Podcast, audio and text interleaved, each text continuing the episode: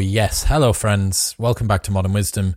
My guest today is Steve Fawcett, multiple times CrossFit Games athlete, owner of JST Compete, and man with a Wigan accent.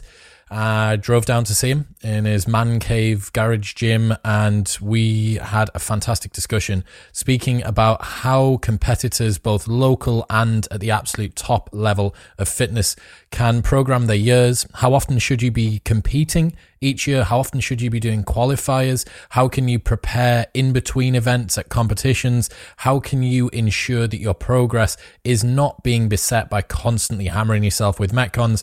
There is a lot to take away from this episode. This episode is brought to you by Crafted London. Finding men's jewellery that doesn't suck is very difficult, and Crafted London have nailed it. They're the number one men's jewellery company worldwide. They're sweatproof, waterproof, heatproof, and gym proof. They've got custom designs in gold and silver, necklaces, chains, pendants, bracelets, rings, and earrings. If you've seen me on any of the big cinema episodes on YouTube wearing a necklace, it will always be from Crafted. I absolutely love it. It works with formal wear, casual wear, whether it's daytime or nighttime. All of their pieces are super high quality. The designs are great, and uh, I love them. That's it's all I wear. Also, they have an unlimited lifetime guarantee. So if your piece breaks for any reason at any point during the entire life of the product, they will give you a new one for free. Get a 15% discount site wide on everything by going to bit.ly slash cdwisdom and using the code MW15 at checkout. That's bit.ly slash letter C, letter D, wisdom and MW15 at checkout.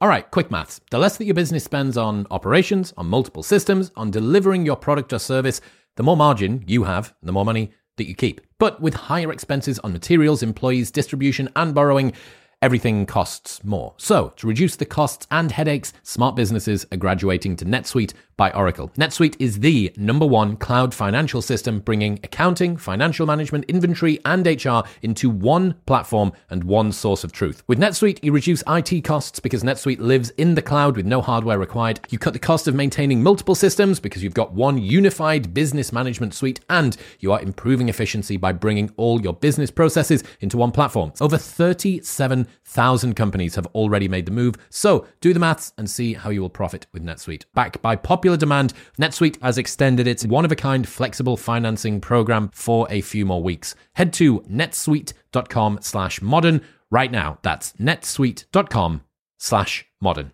This episode is brought to you by Whoop. I've worn Whoop for over four years now, since way before they were a partner on the show, and it is the only wearable I have ever stuck with because it's the best. It is so innocuous, you do not remember that you've got it on, and yet it tracks absolutely everything 24 7 via something from your wrist. It tracks your heart rate, it tracks your sleep, your recovery, all of your workouts, your resting heart rate, your heart rate variability, how much you're breathing throughout the night. It puts all of this into an app and spits out very simple, easy to understand, and fantastically usable data. It's phenomenal. I am a massive, massive fan of Whoop, and that is why it's the only wearable that I've ever stuck with. You can join for free Pay nothing for the brand new Whoop 4.0 strap. Plus, you get your first month for free and there's a 30 day money back guarantee. So you can buy it for free, try it for free, and if you do not like it, after 29 days, they will give you your money back. Head to join.whoop.com slash modern wisdom. That's join.whoop.com slash modern wisdom. But for now, it's time to talk fitness. Steve Fawcett, take it away. Oh, yeah, P.S. Some of you might be thinking, well, it's all well and good you telling us about fitness, Chris, but my gym's shut down at the moment. What am I supposed to do? Well, if there is one takeaway from this podcast, I would say that it is focusing on the individual elements of your sport to then bring it back in so that you can use it in a competition setting. And that is what is happening right now. You have the choice to go away and work on some of your deficiencies, some of the things that you need to get better at. So go and do it. Steve said so.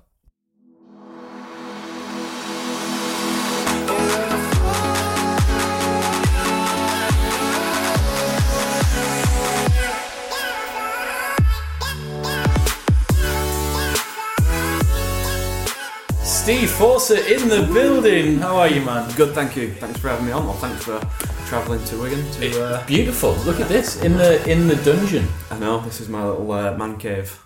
It's cool, man. It's very cool. You just come back from Miami. Yes. How was it? Uh, yeah, such a good time. Such a good time. We've been back for a, a week or so now, but it, in terms of competitions, um, probably the most fun that I've I've, I've ever had. Why? Um, probably a couple of things, mixture of who who I was with, who I was around. There was uh, obviously I was there competing in a team with uh, Taylor, uh, Anita, uh, and Mikey, but we also had a little bit of a JST crew going on with Reggie, um, Philip, the Danish lad, Philip Biscard, um, and the girls as well. So there's Evie and Isla there. So it was a good group of maybe eight or nine of us. Um, who've all known each other quite a while, so it was good just to go out to Miami, which is somewhere just completely different to Wigan or Slightly different to Wigan, yeah, a little bit. Um, and just go and have a good time. And, and you know, it's like being around Mikey and Reggie. They just bounce off each other, and uh, you know, there's kind of laser sharp focus when it's time for um, the event and warming up. And then 10, 15 minutes after, it's just back to uh, just having a good time. So it's something that I've not um, always had that balance of around competition. Sometimes I get myself kind of in the zone, and the fun aspect is maybe just kind of like limited because I'm so focused on like, wanting to compete. Um, so having those guys there was it just made it yeah really a really fun experience. Do you think that you can have the level of focus that you want from yourself and from your athletes whilst still having that turn off? Yeah, it's yeah it is a very hard balance. Um, if I was there, if we were there competing and we were going there knowing full well that we were going to be a top three team and be getting a games ticket, then whether or not the environment would have changed just kind of naturally, like people would have been a bit more serious. Um, I'm not sure, but I mean, I'm sure there is a balance out there, but it's I think it's a very hard balance for people to find because I mean, if there's three hours between events and this next event is potentially going to be life changing with the result that comes, then it's quite hard to be, uh, you know, it's quite hard to be acting the way that we were acting uh, last week. So I'm sure some people have the balance, but I think everyone's balance is just a little bit different. When you watch it, right, you can see different personalities come across within the games. You know, watching the documentaries and, and stuff like that, you see some people who are kind of, especially some of the girls, some of them seem to have real polarized laser focus. Yeah. And others seem to be kind of like giggly, spending time with their partner or their coach and like laughing and just doing girls stuff. You know what I mean? Yeah, yeah, definitely. And like I say, it's, I think everyone has that balance that's a bit is is different. I've got ten, maybe eleven individual athletes, and every single one of them has a different balance. Um, some like to be, you know, t- talking to people in between events, going into the crowd and walking around the vendor village and just like kind of mixing around with people. And other people just like to go like full hermit mode and just shut off from the world. Um, so yeah, I mean, it's what's right and wrong is there's probably no particular way. I guess it's just uh, it's it's down to each it's down to each person, down to each athlete. Are there any rules that you think all athletes should try and adhere to within cro- competition periods, like phone use, sleep, nutrition, anything like that? Yeah, I think yeah, I think sleep is definitely something that just it's not it doesn't differ that much with different athletes. I think everyone needs as much sleep as they can, uh, especially on competition weekend. It's quite hard to get a full night's sleep because of nervous energy and I was going to say I've never been. So you've been you've been to the games, you've been to Wodapalooza, you've been to a number of big big comps. yeah. What is your sleep like in between those? Because you know you're so exhausted from the day, Yeah. but also so terrified for tomorrow. Yeah. Personally, I never struggle to fall asleep.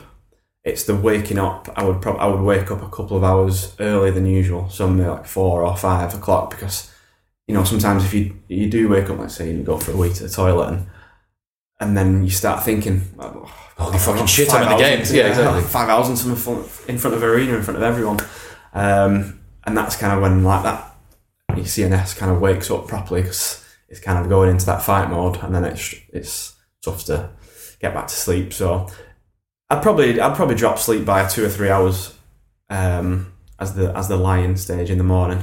Um, but it's just important that the weeks before that it's when you can control it and you can get good sleep that you kind of get that sleep in the bank. Um, so yeah, sleep's definitely something that they'd all need, and uh, like you say, nutrition is probably a different thing. I'm not. I've got people that help me with nutrition, help my athletes with nutrition, because it's quite a big, broad thing. There's there's programming and coaching, there's nutrition. It's a lot for kind of one person to try and control Mm. uh, everything. Uh, some people deal well with a lot of food during events. Some people deal well with barely any. What's your Um, disposition? I like to eat some food um, as, as as soon as possible, and it's probably something that I kind of got myself into the habit of. Back in the early days of competing, it was um, it was just like a shake and some smoothie, and then get by. But then by the end of the weekend, it was it would always take its toll. Mm.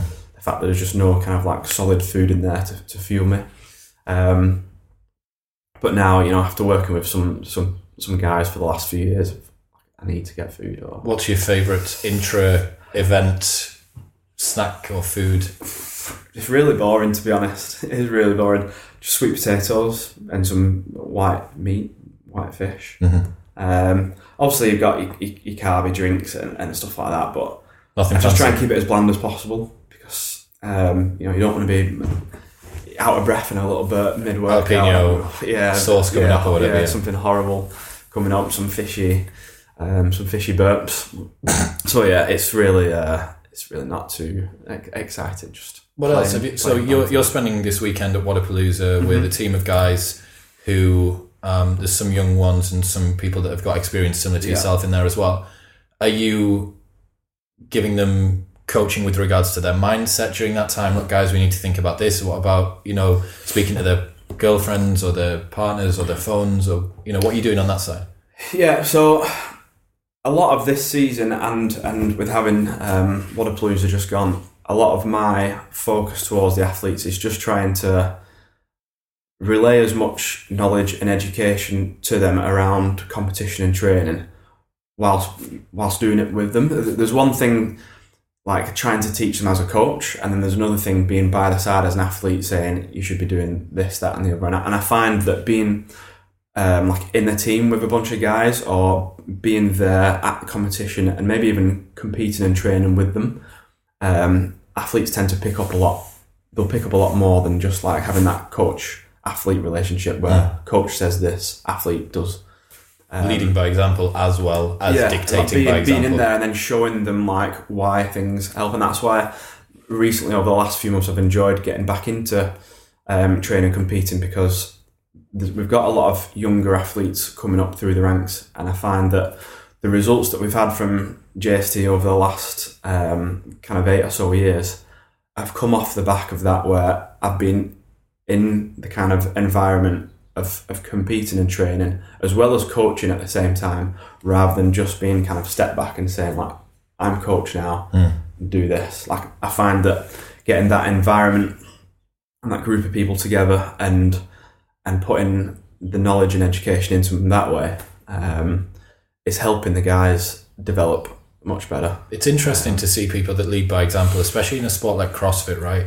Every CrossFitter respects hard work. yeah It's very much a nose grindstone suffering sport. yeah And I, I wonder I wonder how much extra a coach brings by leading by example yeah versus how much they lose by having to inevitably sacrifice a tiny bit of coaching performance Yeah. to focus on their own performance. yeah You know what I mean? Yeah, like there's definitely. a there's a there's a real balance there, but I would say certainly knowing Reggie, Mikey, Taylor, so you know some of the the guys that you work with, yeah um, they're the sort of team I think that would err toward wanting to see you live the lessons you're trying to give to them. Yeah, hundred percent. And li- like I'm, I'm living that example right now. Is last year I probably t- I took more of a step away and went more a coaching role.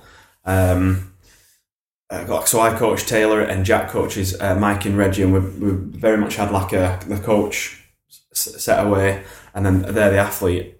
And more recently, we've got more involved and with training with them and competing with them, and they're coming on much quicker. And you can tell they enjoy the fact that the coach is in there with them rather than just being kind of stood there telling them to do this, writing this in the program. If we're in there getting involved and doing it with them, um, and then able to also teach them and, like I say, educate them on just the smaller, minute details because they see us doing them, and then they they ask, "Oh, why are you doing that for? Why are you not wearing trainers? Why, why are you wearing lifting shoes? Or why are you not wearing a belt? Just Mm. all the really small, minute details where when you when you're in that coach kind of away from them, it might you know you might not pick up all the small little Especially coming out from a, as a competitor first, Yeah. right? Or a competitor coach, like running in parallel. yeah That's definitely a, a, unique selling point. There's far more coaches and athletes than there are coach and athletes. Yeah. Right? Yeah, hundred percent, hundred percent. And uh, to be honest, I just went for it because that's how I learnt as an athlete. I learnt as an athlete when I was around other athletes or other coaches that were kind of involved and more pra- like more practically involved uh, than just kind of a, a standoff, kind of do as I say. So, um, just kind of took that same um, kind of method or principle from, that that I felt that I learned the most and, and just passing it on. Any stuff that you've picked up since over the last couple of years, since the game, since Wodapalooza and stuff that you've brought into comp weekends that you've thought was a, a bit of a realization? Lots, yeah, lots. It's been, yeah, in, in what es- essence? Anything, man. So, if it, have you realised that having a nap between competitions is a good idea? Have you realised that you need to leave your phone down? Have you realised that you need to spend time warming up more time, less time, whatever? Yeah, I mean, yeah, if it comes down, it, there's there's a lot of different things you, where naps could work, couldn't work, um, like phones on or off, and again, it sounds like the same answer. It comes down a lot. comes down to the individual. Some people might just need that little bit of time on the phone just to escape, and other people are getting too involved. That's going to start affect, affecting their performance. Um, I think ultimately, it's it's making sure that whatever whatever it is they're doing, it's keeping them in the right mind frame, the right positive mind frame, um, to always approach that next event, um, you know, with, with the right mindset that, that they need. So, I suppose you, you need to know your athlete very well Yeah, for that to be the case. Like I said, the, the ten the ten athletes I've got, my attitude towards each one of them um, is different. Um, just just two examples for, of, of David Shrunk and, and Taylor Howe. Um, when David walks into the warm up area, he's got his earphones on, and um, we call it his grocery face. I don't know if you heard the uh, no. Graham song. Um, and I, ca- sometimes I'm scared of talking to him because he's just he's just like laser focused from when he de- when he decides that warm up starting, Mhm. earphones go in, and it means business from that point. And there's not really much joking around.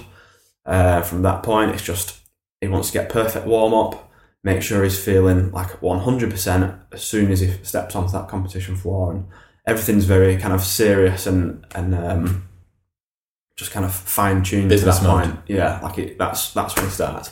Comes off the comes off the arena floor, smiles gleaming, have a good time, and and and, and he's he's back to being uh, his usual self. Whereas Taylor just kind of needs a little bit more, um, bit more light-hearted. Just the odd joke in warm up, and it'll keep her kind of smiling and keep her happy, and that makes her perform better. Um, so it is like it's like I say, it's the balance of the different athletes, and it's understanding what makes people tick, um, You what's got- too much for certain, and what's not enough. Mm. You got one athlete who needs to get into their head more, and one athlete that probably needs to get out of their head more. Yeah, Um, so this is one of the things I think is interesting about you know everyone that's listening that does CrossFit. They they want the secret sauce, right? They want like yeah, but what's no no no. I know that you're saying like it's individual and stuff, but yeah, like how how much sleep do I need, or what, Yeah, what yeah. how long do I need to warm up, or whatever. And the fact that we all are very unique individuals, unfortunately, makes these prescriptive like um, rules for people to follow. And I suppose this is the the value of a coach yeah. right? Yeah, yeah, hundred percent. And and all, that whole thing is what we try and get across to all the guys that are on our programs, no matter what tier they're on. They could be on the forty pound program where we've got hundreds of people following, or the, all the way up to just one to one individual. Um, and it's just the tools to be able to know, like to educate them, so that they can make their own decisions for what's the best for them. And if if every athlete can then make their own decision, um, you know, and and they know that's the right decision for them. Mm. Whether it's uh, what to eat after a comp, how much sleep they should get, should they have a nap in between, hydration, um, you know, wearing certain equipment on some events and not on the others. If they know and they're educated and they can make that decision themselves, then it's going to be far more effective than a coach trying to guess what's right for them. Dictate everyone knows well. themselves better than anyone else knows them. Mhm. Um, so education for, for the athletes is key, and that's something that we try really hard to get across um, with the guys on, on, on the program, um, so that they can make the right decisions. Because someone's not there's not always going to be someone there that can tell you what to do. You need to be able to, if it's middle of an event, where it's just you and your judge on the on the competition floor, like something happens, you need to be able to make a decision yourself based off your own knowledge. It's a great point. You can't rely on your coach as some crutch Yeah. for every Exactly. incident which Yeah. occurs. So you, you, you've touched on it there, the fact that JST over the last few years has seen quite a bit of success. hmm What are some of the accolades that you guys have, have had? Um, yeah, so we've had so we were the first. Um, so I was the first British male to qualify for the games. Um, First out- British male, really? yeah, out of regionals. There was there was actually a guy, um, Jamie. It was called, I think maybe two thousand nine. Uh, qualified through us. Uh, I think he called it sectionals back then. Um, but out of regionals, the first British guy, and then we two years later we were the first British team to the games, and then two years later, so last year, two thousand nineteen, uh, we made it back again as, the well the second only British team to get there, and we were the first. Mm-hmm. Team of well, six. so- So individual team of six, Six, team of team four, of four. with a year's rest in between. Yeah, yeah, yeah, pretty much, yeah. 2015, 17, 19. Nice. Um, So you've, So, yeah. you've seen some real, you know, that that's a number of different uh, Experiences, Yeah, yeah. and and on top of that, like firsts, right? So, Yeah. what is it about JST's approach to coaching or programming or training? yeah. What's moving the needle here? Do you know, I think it's doing a lot of little things the right way. And uh, this is something that I only come into terms with now, kind of like the older I'm getting, the more, the more people, more athletes I see and more gyms I'm getting about. Um, is just I'm seeing people just doing um, the little things not optimally, not the not the right way, and it's and it is a lot of really small little things. What like? Um, like, why are you wearing, like I we touched before, why are you wearing trainers to do your back squats instead of lifting shoes at this point in the season? Like, so, just to explain that one itself, there, lifting shoes are going to help most people lift. They're going to help most people squat better. Say most, not everyone. But they're making you better at lifting because it's an an accessory that's going onto you. It's not yourself. It's something that you're adding to your body. Um, so learning to squat or lift without that added performance, we call it a performing performance enhancing accessory, a P. Um, learning to lift without them and then introducing them closer to competition, so it does give you that effect, is going to put you at a higher level than if you just wore them all year round Mm. because you're improving your own body's ability to do whatever it is you're trying to do, and then you're adding on the the performance enhancing Mhm. accessory. Um, and there's just like that's just one small tiny little thing. Another maybe thing is maybe resetting on your your snatch deadlifts instead of like a touching. If it's three sets of three snatch deadlift, so many people I will see just doing touch and go, where it's like again it's a very small thing, but you're doing a snatch deadlift for three sets of three at high percentage, so it transfers into one rep max snatch. So doing that touch and go rep is not that second rep and the third rep. It's not transferring into a one into your one rep where you're pulling it from a dead stop off the floor. Um, and like I say, loads of really small, tiny things. And this is what I'm having a lot of uh, fun doing now is educating the likes of Taylor, uh, David, and, and Mikey and, and Reggie with Jack. Um, to get all the really small details of how to live the life and how to approach a training session, how to recover from a training session, um, you know, when to when to supplement, when to time certain meals, like all these fine little little uh, details, and we call them inches. All of them, all of them done the right way over. Say, if all of them done the right way over one week is ten things that you've that you've ten inches that done for six months is just then it starts to snowball Yards. and yeah exactly yards and and uh, and miles but that that's something that I only really now have realized that we've started doing um, we started doing from from the beginning. So we're, it's stuff that I had learnt and passed down from other coaches and other athletes I had I had competed and worked with, and then we kind of had this group in the beginning at JST. We had this group of maybe ten or so athletes, where we'd we'd uh, we'd always be training together. If someone was doing something wrong, if someone was wearing lifting shoes when it didn't really make sense for them to wear lifting shoes, they'd be told in a nice way and said, "Look, you should just not wear them because this, that, and the other." Um, belts would only be used at a certain stage, and and then coaching cues and techniques, you know, little things that just get tweaked, but going round and round in that those ten people for weeks, months, and years on end made those ten people get to a high level, and then that's that kind of snowballed again that people wanted to get involved. And and the whole knowledge and education of um, just kind of training, living, and uh, the la- having the professional lifestyle that an athlete needs um, to grow and, and to develop rather than just like the actual training session that they're completing. Mm. Um, One of the things that Reggie mentioned to me the other day was the professionalism that he sees when training with you guys. Yeah. That he really s- says he struggles to see elsewhere. Yeah. And what I find interesting about that, you know, all of the CrossFitters that are listening, there are two CrossFit's problem is that it is two things. It is a training methodology, but also a competitive sport. Yeah. And there are some people who do it because they like to train CrossFit, Yeah. and there are some people who train CrossFit because they like to compete in CrossFit. And the fact that you have those two things running side by side means that you've got the normal class environment. Rock up before Angela comes in five minutes late. She'll just jump on the C2 bike instead of doing the run because everyone's Yeah. halfway around and blah blah. And then you've got the guys that want to make it to the games, want to make it to the region, oh, not regionals now, want to make it to uh, the sanctioned events.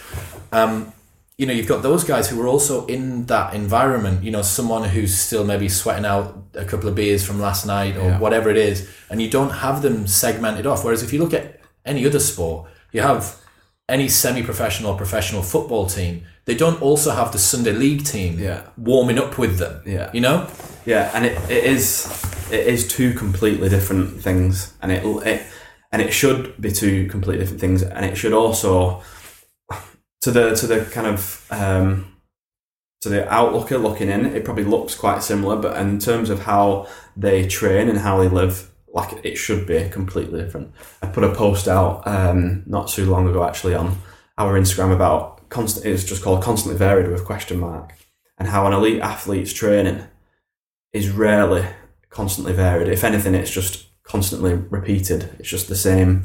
It's this. It's you, you get a bunch of exercises or a, a bunch of workouts um, that are perfect for this type of person, and it's just repeated and repeated and repeated until they improve, and then it's developed.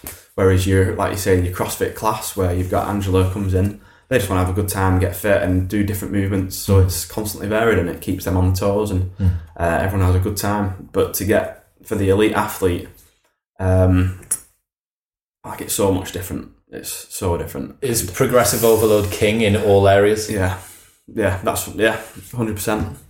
Um, you know, there's there's other methods, but because and this, I would say because CrossFit, because we cover so many different um, like modalities in CrossFit, running, swimming, weightlifting, gymnastics, we are still way behind runners at running. So that our training, uh, you know, our training to get better at running needs to be much more simple uh, than Mo Farah's training program.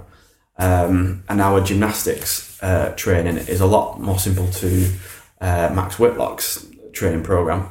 And same goes for our weightlifting. Whereas progressive overload, it, it can't not work for, for CrossFitters because with that, our level is that low compared to these elite athletes. Like progressive overload for Mo Farah probably won't work. It probably not see any. It'll be much more sort of cyc- cyclical Needs to- periodization of ups and downs. Yeah, it needs to be much in much finer detail.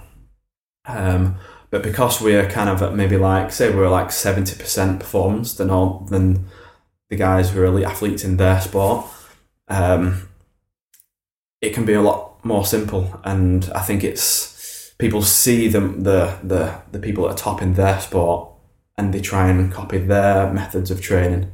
Um, but I think it's it's sometimes, especially for something like running, um, it's too it's too advanced to, to do in training sessions that is um, further on than them. Mm-hmm. Um, Certainly, one of the things that I remember seeing a few years ago was when Meg had started working with you guys when she moved down to Wigan, mhm. and um, she was talking about particular ways of programming monostructural work, so rowing and running with splits, taking a time, Yeah, chopping that up into individual distances at slightly negative splits of that, yeah, and then the same for gymnastics. The same again, like do you one set max and then take percentages of that with Yeah. percentage rest, and you know, like it's the same for everything. It would appear in life, whether it be meditation, whether it be learning, whether it be reading, whether it be you know what whatever your chosen domain of competence is. Like pick the thing that you can do at the maximum you can do it for. And then try and make that a little bit more, Yeah. compound that a little bit more over Yeah. time each time. yeah, and that's and that and that in a nutshell is exactly how we would we would periodize training. Where there's a there's a um, there's phases of training where you do just that, where things are where rowing and running is is, is trained separately to gymnastics and weightlifting, uh, and then there's there's phases of training when you're getting closer to competition where um, now we're going to take we're going to take we've, we've built the base of all these different modalities and we're going to take that and start mixing it together into more well, CrossFit or event style uh, workout so that you your body is fine tuning to the stresses it's going to come up against. But if if it can handle higher rowing volume at higher intensity because you've you've trained for three or four months rowing on its own and, and specifically worked on that, then when a rowing workout comes up in an event, you've got a better foundation of rowing to then go into whatever it's coupled up with. And if it's coupled up with some gymnastics and barbell, if they've also been worked separately for three or four months, and the um, the volume and capacity of them of those things have increased, then once it's all put together, you, you set yourself up for better performance because, um, you know, the the base of those exercises has improved increased massively. So the, the limit on how fast you can do, how many reps you can do, how long you can stay unbroken. The ceiling's been lifted it's, yeah, it's, it's, it's up and, and, and that's how you get progress, how you progressively develop your performance rather than a lot of people see the, the competitions and they see what they get tested on and where they fall behind on that test. And how many times you heard someone um, struggling in an open workout and go, I'm going to do that open workout every week for the next six months. It's just like, it's not, it's not how it works. I'm afraid it's not as simple. Although training is, needs to be simple, it's not as uh, simple as just doing that one workout over and over. It needs to be kind of separated. Look at what energy systems, what movement mechanics go into it, um, and then, like I say, build the ceiling of those elements, uh, and then bring them together when they need to come together. When it comes to training, that's a really important point that I've heard brought up by Ben Bergeron before, which is the difference between metcons for practice for competition mm-hmm. and what you do in training. Yeah.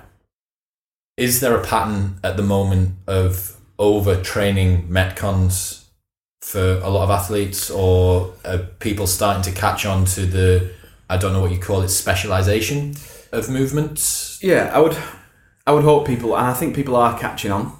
Um, although it is, it is still hard for people to kind of let go because they kind of, it's like it's kind of like a safety thing that if I'm doing metcons, I'm getting better, and you know if I'm finishing a workout, um, you know, completely like depleted, then that's me got better as an athlete.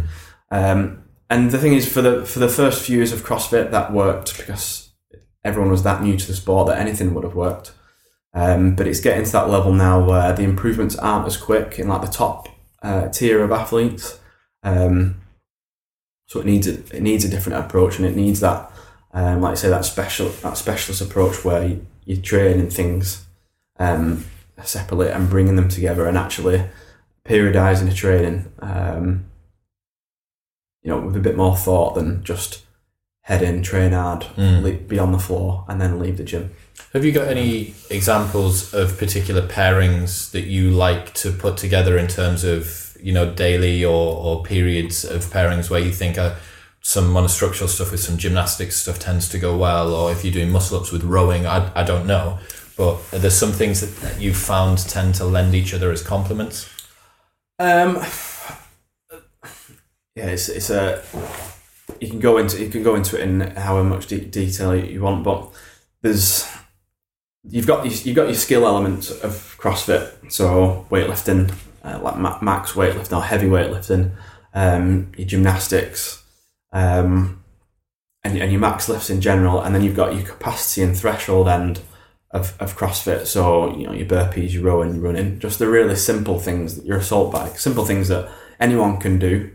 Um, and both are limited by limited by uh, different things. So your capacity is limited by um, your VO2 max, your heart rate, your, your threshold, and your the skills are limited by coordination, strength, um, balance, and and being able to um, use like different muscle groups from all over your body at this at the same time, kind of co-contraction of different muscle groups, and it's it's hard to it's hard to if you've got something at this end which is like the highest skill. Let's say if let's say your max snatch is 120 kilos, if you link that in with something capacity based where um, you know your heart rate's raised, then the skill breaks down, and it's that that's a, an obvious example. Like if you was to hit a max snatch from fresh and completely kind of rested and and prepared state, and then if you were to do a one k row at a, hard intensity and then hit a snatch, you're not gonna you're not gonna make the lift. You're very unlikely to make the lift, um, and that's just an obvious an obvious example there of how um, skill and, and threshold how it affects each other, and then you kind of you can go into quite a bit of detail of how you can work them with each other so that the the threshold of the skill Mm. gradually increases over So time. obviously, that's what people are looking to do, right? In competition, and this is what I think the seductive factor of Metcons is. It's that fuck, I hit ninety percent of my X movement after I did yeah, two K row tests, Yeah. uh, thirty muscle ups for time, blah blah, whatever it might be, and that's where it's like. And that's that sort of send it mentality is kind of that's what people are chasing, right? It's like, can I do the thing which I could almost not do fresh under fatigue? yeah. Um, but from a training perspective, that's suboptimal. it's it's not that it's suboptimal it's the timing of things like if you're going to have to do that at competition then you're going to have to get used to doing that like when you're getting close to the competition but long term doing that over and over again is not going to not going to um, increase your performance year on year so if it let's say it was just uh, rowing into some heavy snatches and the snatch weight was 100 kilos and you had um, Oh, mind you, we'll take the strength and depth workout was double unders and cleans, and the cleans got heavier as you went along. And the heaviest weight for the guys was 140, and the girls maybe 93. And it's heavy for a lot of people. And um, that's the end of a around about a 10 minute workout with they probably had a good 200 or so double unders by then, and I think another 28 clean reps. So the fatigue has built up quite a lot there. Um, but in, in order for that for that athlete's performance to increase, maybe, say maybe in a 12 months time, if that workout was to come back, the skill level of clean needs to be have increased. The threshold level of working kind of those uh, lower weight barbell cycling reps with double unders, which is now probably classed as more of a low, lower skill exercise.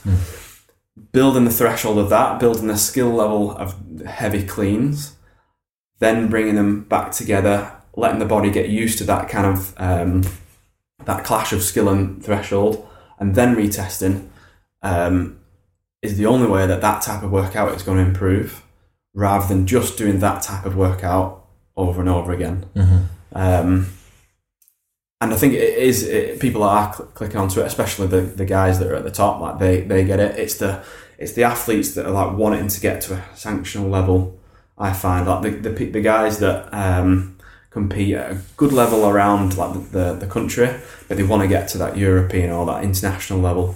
Um, and I think it's mainly for them where they everything kind of gets a bit mixed because they want to do so well and they want to improve so much. They get caught into it too much. They see what other athletes are doing at competition. They want to do that, so then they do it. And it's just kind of taking that step back and having a bit more of a sensible approach and a logical approach um, to what can actually get them. So that's even level. for the guys that are competing at a, a local level. They're not don't need to be going to the games. They need to be specializing. They need to be focusing, periodizing their training properly, and not just yeah. pinning themselves with metcons year round. Yeah, I mean, it depends on your training age. Like someone, everyone, everyone who starts CrossFit can just do regular CrossFit for some maybe six months, some maybe two years, and continually get better. Mm-hmm. Um, and they probably need to do just CrossFit for, like I say, we say anyone that comes on the program, make sure you've done CrossFit from a from a box for at least six months, so that you your body is has been exposed to CrossFit, knows what it's about, and then and you also know what it is, and then start looking to maybe like fine tune areas. But yeah, anyone that's looking to to compete at any level, um, if you've got to a point where your lifts have stayed at a certain level, you don't feel like you're getting much fitter, your gymnastics isn't getting much better, and you're doing all those things in like it's all bundled up in like one session, then it's time to stop, separate them, work on them individually, work on your weightlifting, work on your, your conditioning, work on your gymnastics, build them all up separately, and then bring them back together. Um, I love it, man. It's so yeah, simple. It is. It's like I said. Reggie, uh, Reggie always says you, always, you speak with so much logic in it. I don't know if you say it on your uh, podcast, but it, it makes me wet. you, can say you are, that's not that is by far not the worst thing that we've said. Right, we had a porn star on a couple of weeks ago. um, so I mean, she she'd be good mates with Reggie probably. Um, yeah, I, it seems it does seem really really basic. Like yeah. you know, why why wouldn't you just go away and, and do a microcosm of what the specialists within each of their disciplines are doing and then rebring them back together? Yeah. Um, let's say that there's some athletes listening that are those sort of local level yeah. comps, maybe scaled one, maybe RX team or individual. Um, how would you advise your athletes of that standard? How frequently would you allow them to compete? Yeah, this is this. It's the question everyone yeah. wants to know, right?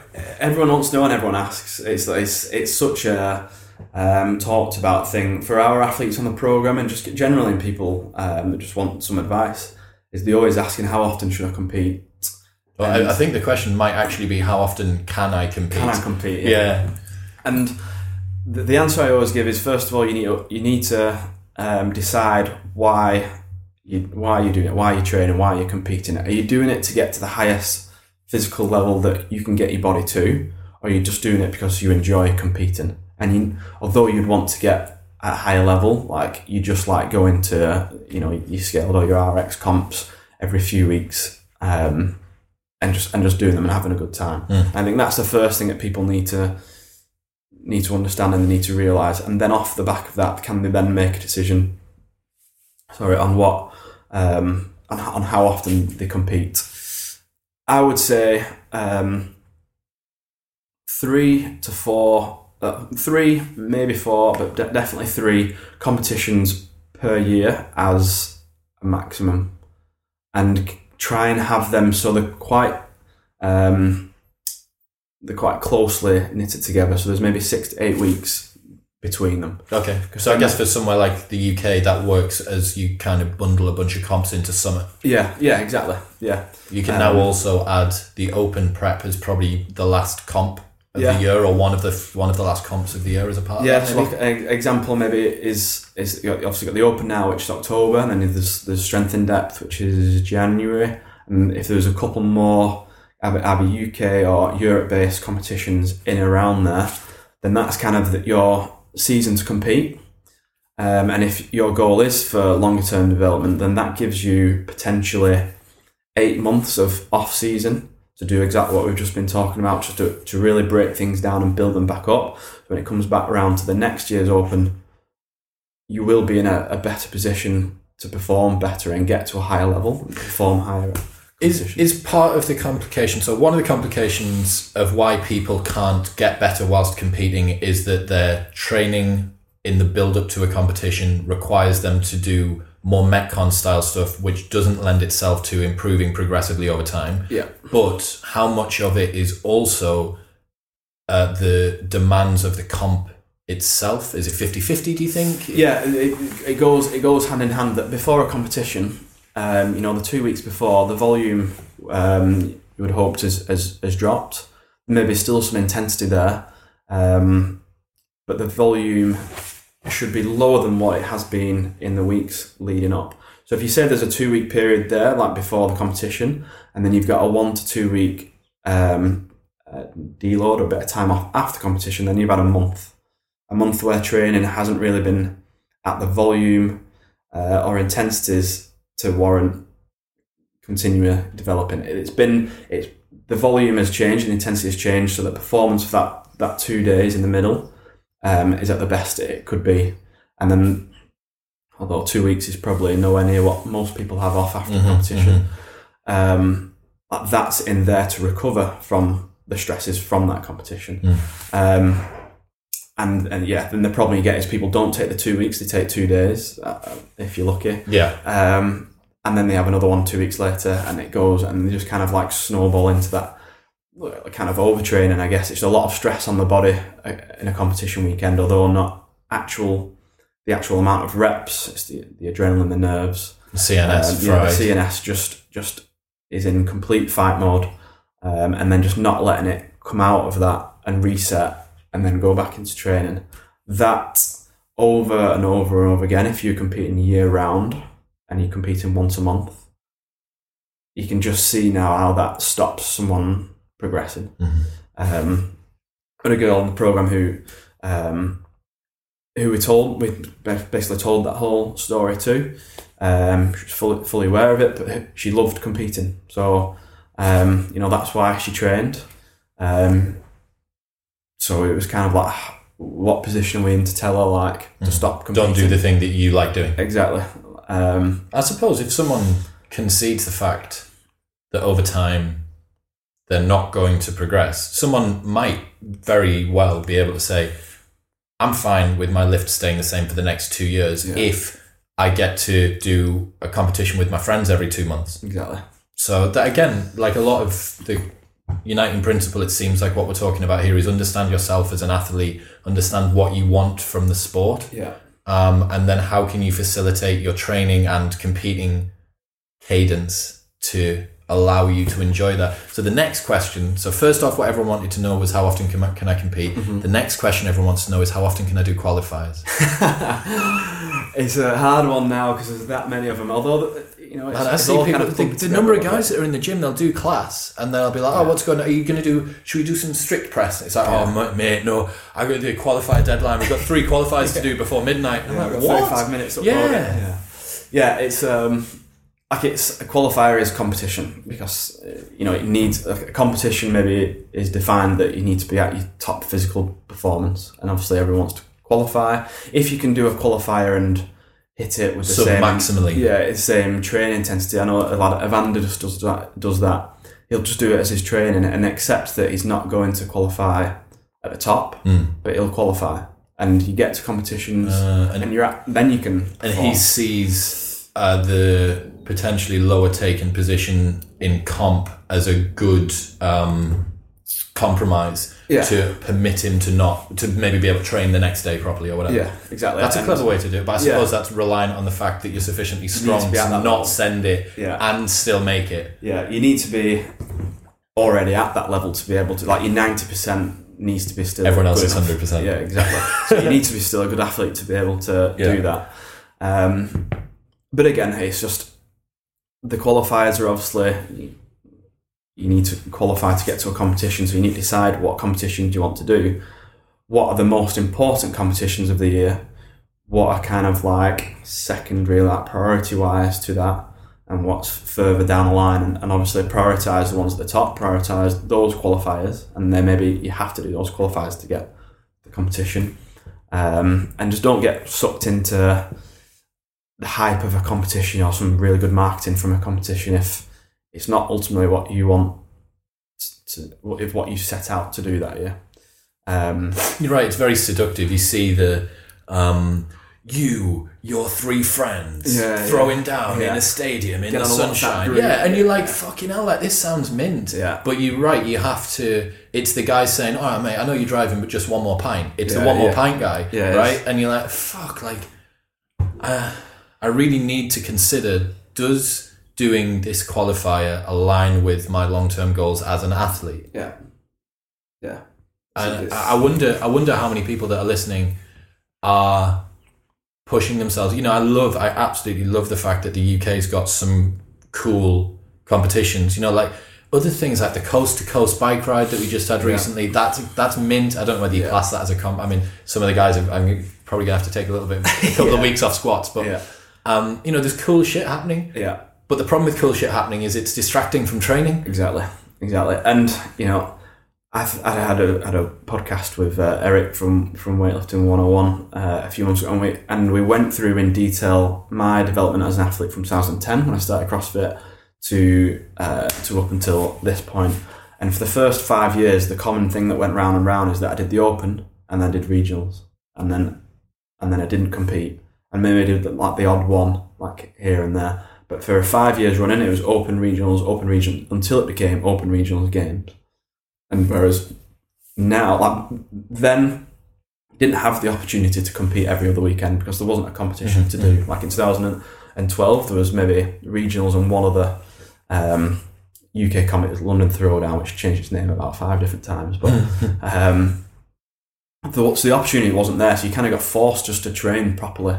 You had to go into like an off-season mode because There's no distractions. yeah, and but now like it's uh, the, the you could literally do one every weekend, um, which is great. It's great for the for the industry. It's there's more people participating in CrossFit and in competitive CrossFit, um, which is brilliant. Um, but I do think it's limiting the level of like the top level athlete we're, that we're producing. It's it's stopping people. Like Re- Reg is an example. Um, he's got so much. The lad's got so much potential. He's twenty three or twenty four years old. Um, you know, he's built like perfectly for CrossFit, um, and he's got a great kind of mindset for it. But he's kind of been used to doing all these little competitions around the country in it, and because he's done well at them, like that's been his like. it- It's got him going, and he wants to keep entering them. And we're actually doing Battle for Middle Ground together in two weeks, and he doesn't know it yet. And I don't know if this will be released. It won't then. be. It'll be after. But um, we're going to finish the competition and we're tell him that's the last time that you do anything that's not sanctional or games. And because he need, he needs to accept that he's, he's better than that level of competition, not to call Battle for Middle Ground or any other competitions, but he's just competed at Wodapalooza and he's beat maybe 15 games athlete in a rowing event and he's five foot four. Like I mean, he just- placed above Alex Smith. yeah, yeah, he beat, yeah, beat overall. I think he came 18th in the end. Just came 36. one one um, place above Dan Bailey at Filthy 150. 150, yeah. So he needs to realise that he is he is a high level athlete, but he needs to live and act like a high level, like a even higher level athlete for him to get Get there. above those. Yeah. I mean, you don't see like Dan Bailey or Alex Smith going like, "Oh, uh, the Cincinnati Throwdown." Yeah, like, yeah. I'm going to go and Yeah. do that this weekend or whatever. They'll go to like the. Rogue Invitational. They'll go to the the ones that either raise their profile or, or, or fit. Fit their season. Yeah, for sure.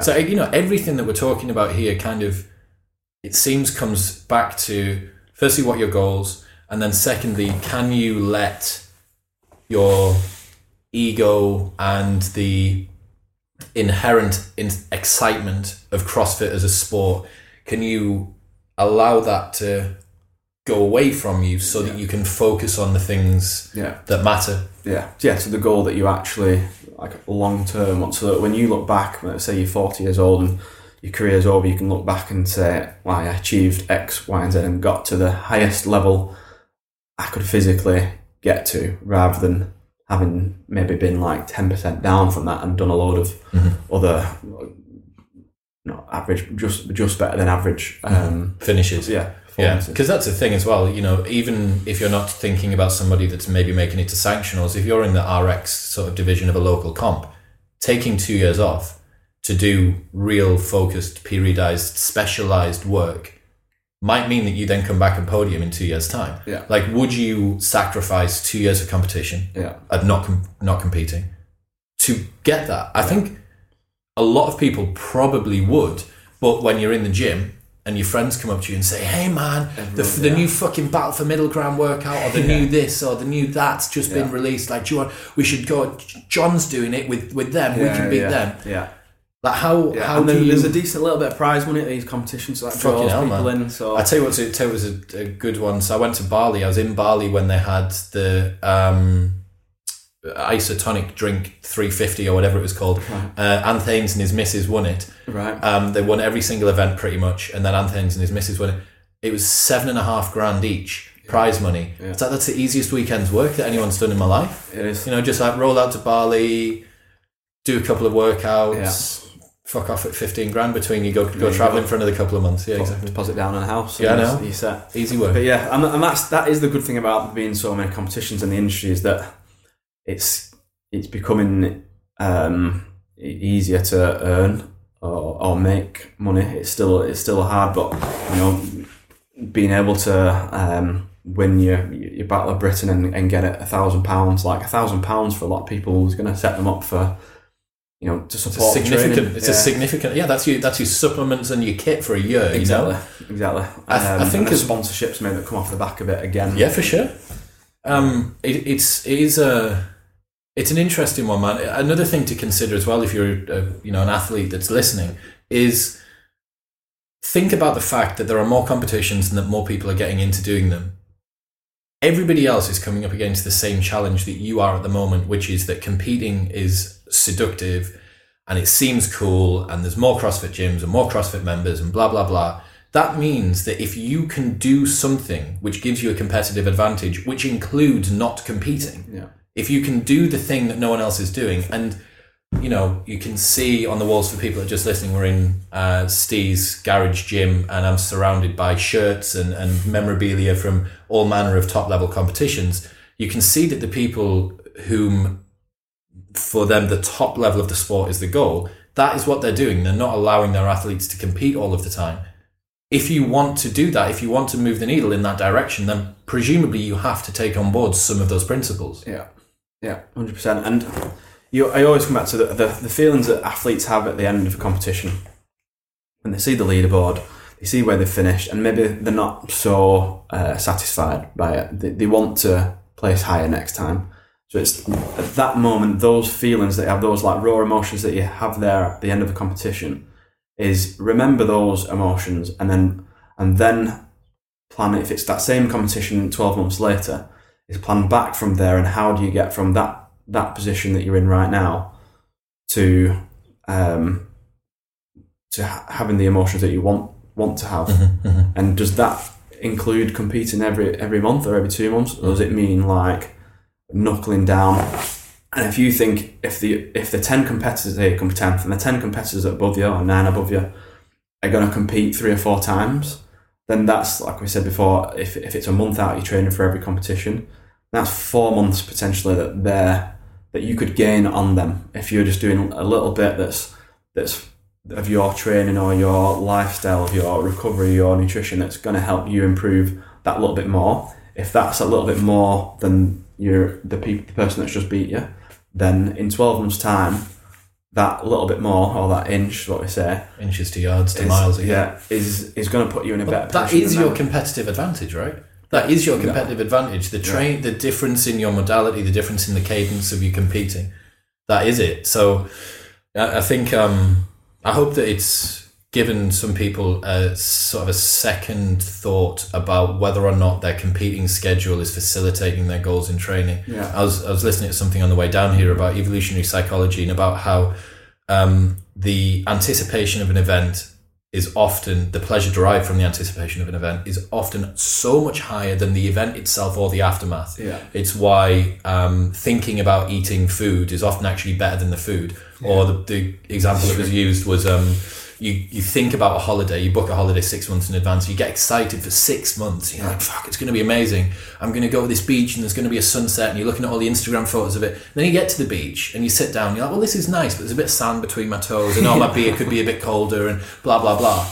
yeah But when you look back, you don't remember the sand, and when you anticipate, you don't think about it. Yeah. So what you actually want to do, and you can hack your way into happiness by by doing this, is plan things that you want to do well in advance because you essentially get to enjoy the event and some of the anticipatory kind of uh, dopamine kicks that you get. So plan right. I am going to do uh, strength in depth 2021 Yeah. and you're like right that's my goal i get to think about that event for all of this time you know yeah. and like right that's what i'm going to do i'm going to do it this is when the qualifiers are going to come out and i'll plan towards that as opposed to just being ragged around by oh this event that i've never heard of but happens to be within 50 miles of me has released some online qualifiers should we go bin ourselves tomorrow Yeah, yeah, and and do you know what the thing is? It's it's it's hard to commit. It is hard to commit to training for eight months and not be in that that position in in, in the competition and testing yourself. Like the day to day lifestyle and commitment to training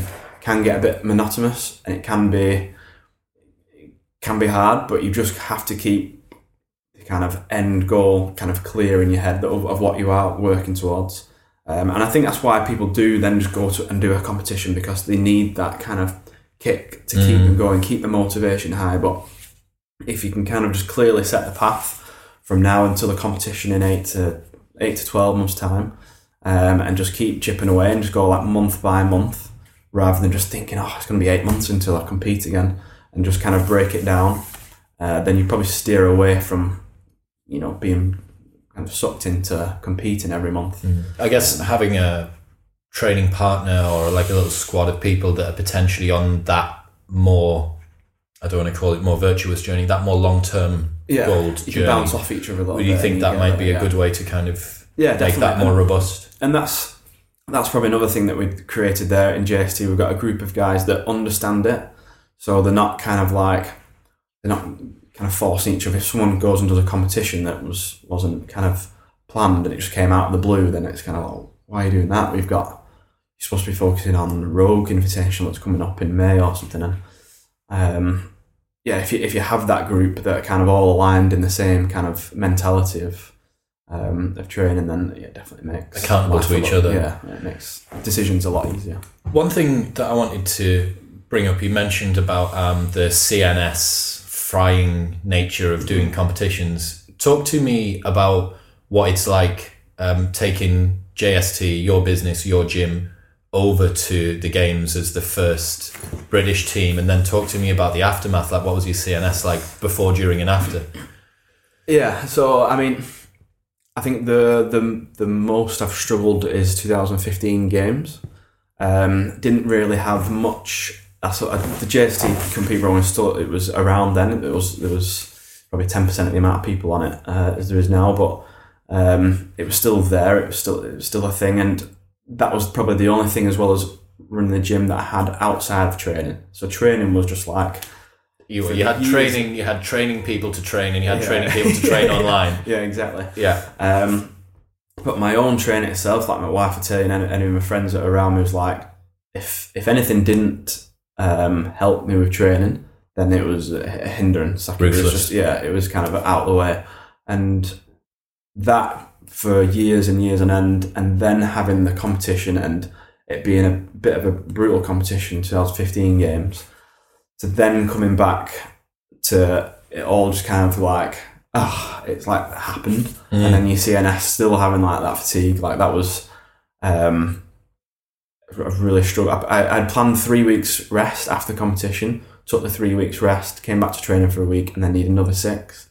Like the, It was just I don't know. It was, it was mentally because for so long in, in my head, like it was building up to get to the game yeah, yeah. for five years or so, and then like it kind of I was in LA for like four weeks on Hermosa and Muscle Beach competing in front of thousands, and then and then I get back into my front room in, in Wigan, and it's my dog's wanting to go for a walk, and it's pissing down outside, and then it's oh.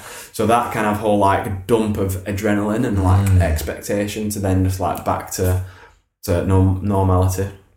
Um, like I think I think it's that that people struggle with. Like when you're at a competition, your name's been called out on the, on, from the MC and the crowd cheer your name, and then you have a good event and it's, the endorphins are flying. Like you go from that, and then it's suddenly being like over. Mm. Like two days later, you're back at home and like, fuck, Where'd it go? Yeah, it's like that. I think that's what athletes struggle with the most, um, as opposed to maybe the actual physical effects of the competition. Mm. Uh, it is that dump.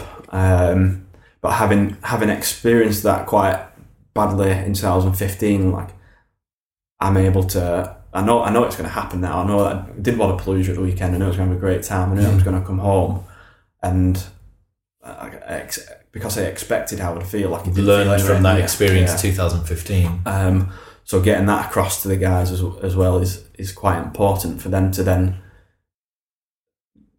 regain motivation and have it back rather than that just hitting them like a bus and being like, oh, Shit, I'm yeah. done now. Yeah, yeah, yeah. So I feel like that's in terms of uh, you call it CNS, but in terms of just kind of having like that that dump after the competition. It's more than just CNS, right? It's like you will be fatigued from the level of, of um, work that you've put in, but it's Yeah. like a socio cultural thing as well that's been going on. I have been placed in high esteem. Here is egos just getting fucking Yeah. coal Yeah. shoveled into it like that. Yeah, for sure. Yeah. And um, I recently did a podcast. I've done two with DJs recently. A guy called Christoph and another one called Danny T. And um, both of those guys talk about their post-show slump. Um, and Danny deals with it a lot better than than Chris does. But he's supporting Eric Prydz around the world. He's playing to thousands of people. He's literally living the dream for this guy. And um, he gets back to the hotel, and it's just him and a room service and a flight in four hours' time to go to Buenos Aires Yeah. or wherever's next on the tour. And it's just Yeah. lonely and sad, man. And you know, you see this with people like Avicii, Tim Berg, you Yeah. know, a, a DJ who had the capability, had the artistic capacity, but he wasn't able to deal with the socio-cultural ego side, the exposure, that stuff. And people don't see athletes in that same light, Yeah. right? They don't view them as performers, despite the fact that you have to perform. Yeah. Like it's in, you know, You're paying to watch them yes, perform. it is a performance, you know. Yeah, yeah, hundred percent, And I guess it's the same for every every sports. That's why you see football and rugby players having a having a tough time when they've retired because they've gone from do living that life to then retired and then boom.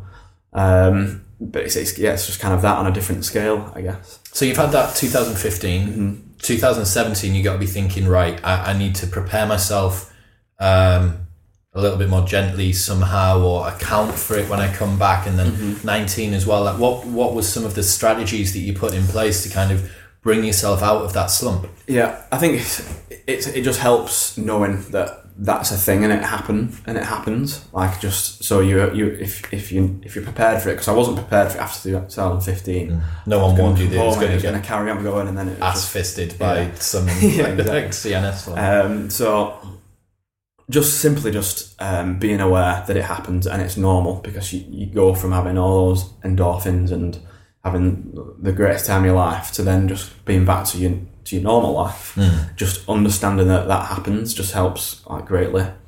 Um, but also for me, it's just like not making immediate plans like after the game. So people always say to me, "How are you? You on another comeback? Like you've retired four times." Mm. And so like, it's not it's not that I'm having a comeback or retiring. It's that I'm just taking more time off and then only restarting when I know that I'm ready to Mhm. Build back up training and compete again. Mm. Um, if I was someone, if I tried competing through all of 2018, 19 and, and continued, then I probably wouldn't be able to compete anymore because Mm. one, either wouldn't be good enough um, or I'd have just lost love for it. Um, so just not kind of making immediate plans when the main competition, whether it's games or it's, you know, it's Rainhill or whatever you're doing, not having immediate plans for like two weeks after to do another competition, another competition, is just accepting just to kind of have that that step that step down, that step away, let your mind and your body just completely reset, and then get back into it when you're ready to get back into it. You don't know where your head's going to be at. No, I mean sometimes the it's and it's a great sign is that you two weeks after training you're you're flying again. You can't wait to get back into training. Mhm, That's Pumped. best yeah best case scenario. It's a great indicator that your body's in a good place, your mind's in a good place. Um, but a lot of people then just try and they don't have that feeling. They try and like maybe have that maybe it. artificially make that feeling, and that's when it just kind of like gets a little bit out of control. So, um, yeah, like in 2017 and 2019, just um, I just kind of accepted that I didn't need to train. Um, you know, I, I, trained when I wanted to, and then I enjoyed that. Made me enjoy it because I wanted to do it. Um, because there's a lot of times as an athlete where you have to do a lot of training sessions and a lot of things that every part of you does not want to do it. Um, like it's it goes back to the constantly varied post that said like it's not always a fun thing to do is training like sitting on a rower and doing 12 500 meter rows with a minute's rest is unless you love rowing uh, like I don't love rowing it's yeah. not a fun no one no one loves rowing no. Steve. so it's, a lot of those little fights that you have in your head like to do this thing that you don't want to do mm-hmm. over and over again for years and years like just to be able to then have a moment of time where fully let go. I don't have to do it anymore. It's just it's like such a nice feeling, and then you you gradually find yourself being like, oh, I want to get back. I, mi- I miss that. Yeah. yeah. Well, it's the same as you know the first bite of ice cream is real tasty, but if I make you eat five liters of ice cream, you're like by the end of it, it's not that good. Yeah, yeah. Um, there's a quote from James Clear's Atomic Habits where he spoke to a Chinese weightlifting coach, and he said, um, "What separates the very very best lifters from everybody else?" And he says it's the lifters who can put up with boredom the most. Yeah. You know, 100%. I think there is a um, kind of like this folklore belief that guys at the top end of the sport somehow have like a bottomless pit of motivation. Yeah. It's like it's not. It's got nothing to do with that, as far as I can see. Not in any way being a elite level athlete, but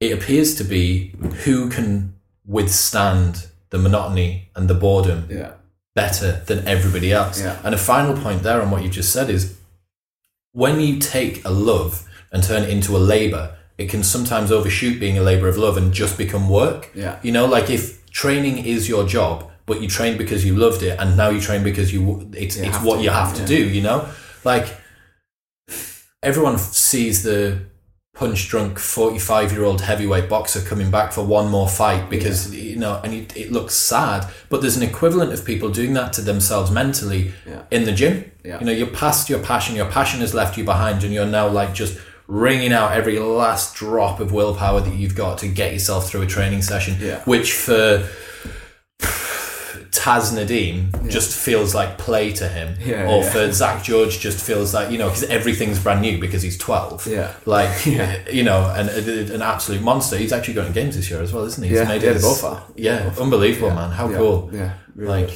Good. And uh, like Tyson Fury is an example there. I'm sure he had retired, and then he had he'd hit that stage where he, he I think recently there was he was on someone's game, uh, someone's host show about uh, like the depression that he'd gone through, mm-hmm. um, and like and but he had that probably had a couple of years off, and he's what is he? Who's he just beat now? Deontay mm-hmm. Wilder, and he's mm-hmm. back to being world champion. Yeah. Like it's just a perfect example. There is that there needs to be a bit of a reset to be able to account for longevity in, in competing. Mm. I wonder. I wonder how many athletes that we'll never we'll never know, but that are at the top end of the sport. You know, I wonder how much better Noah Ohlsen or Mat Fraser or Pat Vellner or Brent Fikowski or, you know, like Tia Clair Toomey or whatever, I wonder how many of those could be even better yeah. if they took a year yeah. to regain. Because you don't know. No one's ever, this is the sort of thing that no one will ever put in an Instagram post where they'll say, Do you know what it is? My desire to train actually is waning at the moment yeah. and I don't love the sport. Yeah. But I've maybe still got five years of, of career in me. Yeah. You know? Like it's a real unspoken about mechanism that's happening.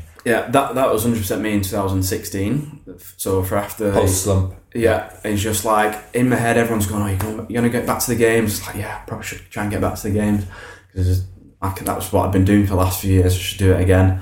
Um, and like having having struggled to kind of like get the the the drive to get back training after after the games, just kind of like forcing myself into it and just getting back into that uh, routine again, and then just applying everything just as much as I did in 2015 and 2016, um, and then actually got injured in regionals in the second event in 2016. Mm it was at that point when I got injured, although I was gutted to be injured and I really didn't want to be, like it was like such a relief to, to have gotten injured. Uh, and looking back now, if I had taken out, if after 2015, if I'd listened to that part of my head that was just saying you shouldn't compete this year, you should just take this year off, improve, and get yourself to be a top 10 games individual in 2017 because you need that time. Like there's part of my head that was saying that, but then you got the other part of the head that was saying get back to the games next year and then do it the year after and then do it the year after. Be a five times games athlete. Um, and if I look back now, then I, I would I wouldn't have competed in 2016 and I would have saved it 2000, um, well, 2017. The, the the other side of that is that we went then I then competed in a in a, an amazing team with loads of great people and became the first team to qualify for the games in 2017. So if I was thinking solely as an individual, Mm-hmm. then I wouldn't have competed 2016 and would hopefully have been in a better position, position in 2017. But then so I wouldn't have had the Might not have ended up. Yeah. So it's every Being cloud has silver lining. Yeah, I, you know, I wonder how we can focus on our better nature, so to speak. I don't really know. The thing as well is, it's beautiful with hindsight to say, well, yeah, of course I should have taken a break Yeah, after yeah. 2015. But if you'd not got injured and you'd walked into another game spot, Yeah. you'd have been like, yeah, I knew, I knew that I I actually. through it. I- yeah, exactly. So I want to finish on this actually because it's something that keeps coming up in discussions that I have with people, and it's how do you know when enough is enough within training? You know, JST, I think, especially with the, the this new wave of athletes that you've got that are coming through, they the guys train hard. Yeah. You know, they do like to go hard. How do you know when it's time to slow down because you're pushing your body too much, and how do you know when you need to push more because you've got le- some left in the tank? Yeah, I mean, it's hard to um, it's hard to just kind of like say uh, like a few things. Like I always say, I just inside me just like know when it's time to take some some time off. Um, I, I know f- f- for my own for my own performance and for my own for my own, my own life that if relationships or business start um, like having a negative effect on my own health, like Mhm. last year uh, although I competed at the games, I had a kidney infection, a, a chest infection, and um, an ear infection That's all within like good. four months. And that was between having qualified at Reykjavik and then before the games. So for me, during that time, was, that was like, well, this is enough indication. I'm, I've got those those infections. Like life was busy. My, my lad was six six months or so old at that point. Like this is too much. and- That's and that's competing life needs to just take- RX plus plus plus. yeah. So competing and training to be an athlete after the once I get through to this game, but once that's done, it just needs to take a, a back burner until I feel like I'm ready to go again. And, and it took from it took from August and then December. It was like right, okay, I feel like I've got everything under control. My health's better. We're in a better routine with um, with the baby, and um, the business is a is in a better position for me to be able to bring training back into Mm. my life again. I was always training, but bring like what I would class as proper training. Yeah. Um, so I guess it's you've just, got to for, for anyone else, they've just got to understand like the priorities in in the life, and are they having a negative effect from from um, training, and is your performance also not like, benefiting from constantly going and going? Isn't it interesting that you were saying in 2015 anything that was in your life that didn't serve you Yeah, was pushed to the side because of training yeah, and then move it forward to sort of 2017 2019 and you're using those the quality of those other things in your life as the canary in the coal mine to tell you when training's going too Yeah, far yeah, and yeah. it's sort of strangely poetically ironic how that comes back around yeah. And I guess probably just as, as I've got older, there's- been a, a shift in priorities to because business and family is is has come to the top of the uh, the list, and our training is now like number three. So um, I guess training is the the hindrance sometimes to a family and business. So Mhm. yeah, it's just it's kind of turned on its head. Um, but like like I said, for the next year or so, for little competitions I've got planned, I'm enjoying the fact that it is turned on its head, and I'm still able to perform at a decent level uh, and just see where it kind of gets me to uh, with a bit of a different perspective. I think certainly, you know, watching people like Kara Webb. What's her new name? Um, Saunders. Kara Saunders. Yeah. Sorry, Kara. Um, you know, watching her, watching an athlete choose to be a mum Yeah. in the like slap bang in the middle of a career, like two second place finishes in a row or something, then kid. Like the strength of will that it takes to decide to put your athletic career to the side. And maybe the fear is never come back. You know, I'm sure that she will. She's a monster. But like, you know, to see people do that, I think it's I think it's very, very healthy to see people, you know, having the wholesome family life. Yeah. Because the bottom line is that you for pretty much everyone, their family, their child uh, life, everything, that is what is going to be the most important thing. Mm-hmm. But the immediate gratification of no, but one more year competing, one more year Yeah, training. You know, you can one more year it until you're so it's so late that you maybe can't, and that's a yeah. real big sacrifice to make. Yeah, yeah, and it just shows that you know deep down, and and if we're using Kara as as the example, that she her long to like life goals are maybe in line that it involves kids more so. Like she's not many people can say they've come second at the games, so she's done twice, and you know she's probably earning um, a full time salary from being an athlete, so she's kind of ticks those boxes, but. There's only so long in her life that she's going to be able to tick the start a family box and she knows that, like and she's proven now, that she'll always be able to return to the athlete. Um, it's always a bit of a no one knows whether she'll you'll always be. Women go through quite a lot in uh, pregnancy, so Changes in so- hormones, changes yeah, in body makeup, body. changes in everything. um, so being able to get back to that level is is always a bit of a, a gamble, maybe. But I mean, she's proven that she's uh, she's well, she's competing actually this weekend in Australia. I think Is she? in the Australia How cool is it going to be if she makes it back to the games, man? Like if she if she steps back onto the Did she, floor. not, did she not do it from the open? I'm not sure. I'm not, I don't know. No, Um, but yeah, I think, you know, to kind of round up what we've gone through there, there's certainly a unifying principle across everything, it would seem, which is what are your goals within training, within life, you know, within work, within Yeah. business, all the rest of it. And are the things that you're doing on a daily basis moving you toward that? And then on top of that, like, okay, I know what I need to do. My training needs to look like this. And then how can I ensure that all of the individual parts, the tiny inches, how can those add up towards yards and miles? Yeah. And as long as you're consistently reflecting and moving back toward it, yeah. man, you know, it, ma- it makes it seem really fucking simple. Yeah, like, I'll just go to the games next year. yeah, exactly. That's all you need to do. Awesome, man. And so people want to find out about JST. Where do they go? Yeah, so Instagram we're uh, at JST underscore compete. Um, that's where most of our, that's my, yeah, most of our information is. But you've got jstcompete.com.